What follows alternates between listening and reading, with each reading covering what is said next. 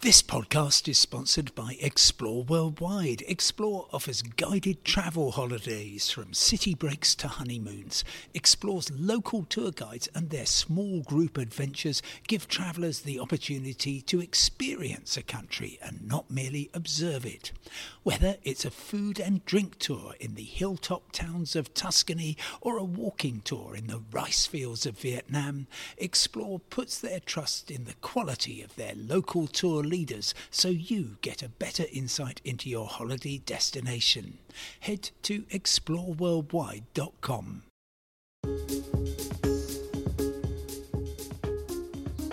Hello and welcome to today's independent travel podcast with me, Simon Calder.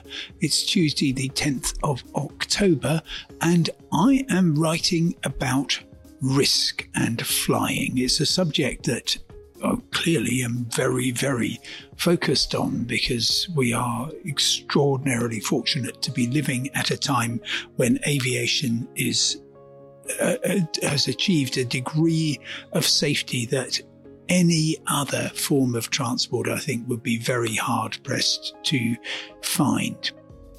And in particular, UK and Irish airlines are very, very um, safe, um, the safest, I would say, in the world. Two safest airlines, in fact, are Ryanair, which has flown more people without a fatal accident than any other airline, followed shortly by EasyJet, which has also flown many hundreds of millions of people safety, safely. So they are very safe. British Airways, Virgin Atlantic, and other UK airlines are also extremely safe. But I've been looking at a warning from an organization called Ops Group. Now, this is not an official organization in the sense that it's not tied up with uh, governments or anything. It, it simply um, represents the interests of pilots, of dispatchers, of anybody involved in aviation operations. And that's a very good thing to do.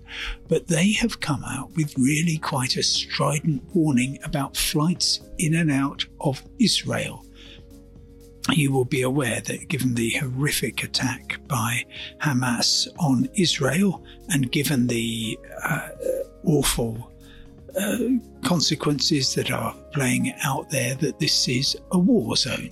And Ops Group says the risk of a passenger aircraft becoming a casualty of this war is high. That's a very stark warning. And they say Israel is now an active war zone. As such, all lessons learned regarding civil operations in conflict zones over the last nine years since MH17 need to be applied.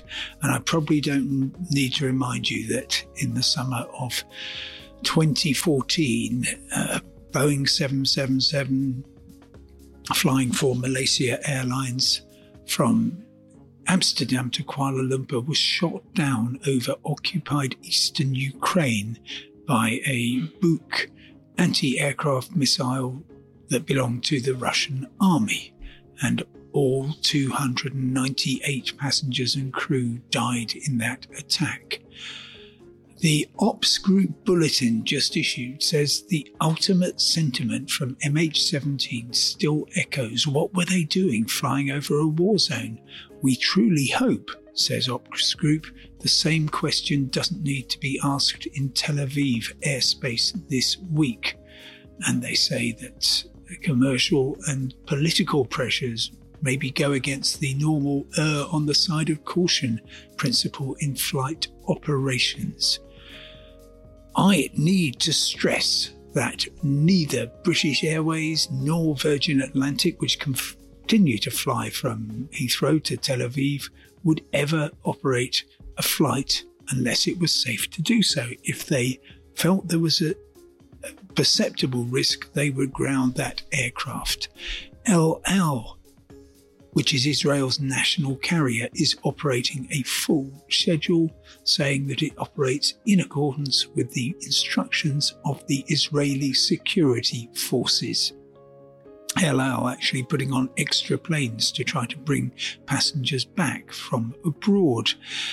That's partly because many airlines, including EasyJet, Ryanair, Wizz Air, have suspended operations to and from Tel Aviv, and the big American airlines have done the same. However, that's, I think, possibly for a different reason, in that the length of their flights, typically 12, 13 hours, means that crew have to rest on arrival in Tel Aviv and they may well not wish to have their crew staying overnight. What British Airways and Virgin Atlantic are doing are flying in. They both uh, change their schedules, so they take off shortly after 8 a.m.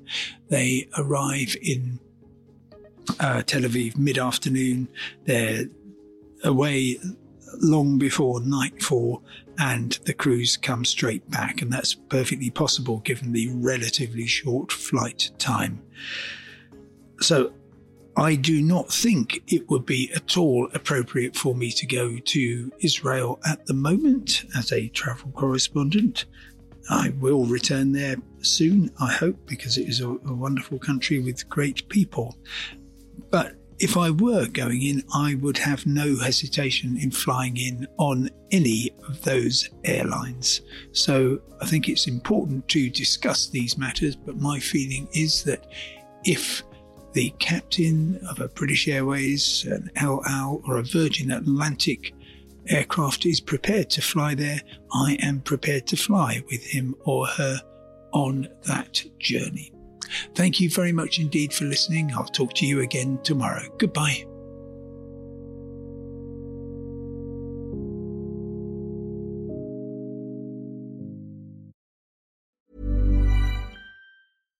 Deserves the best, and there's no better place to shop for Mother's Day than Whole Foods Market. They're your destination for unbeatable savings, from premium gifts to show-stopping flowers and irresistible desserts. Start by saving 33% with Prime on all body care and candles. Then get a 15-stem bunch of tulips for just $9.99 each with Prime. Round out Mom's menu with festive rosé, irresistible berry chantilly cake, and more special treats. Come celebrate Mother's Day at Whole Foods Market.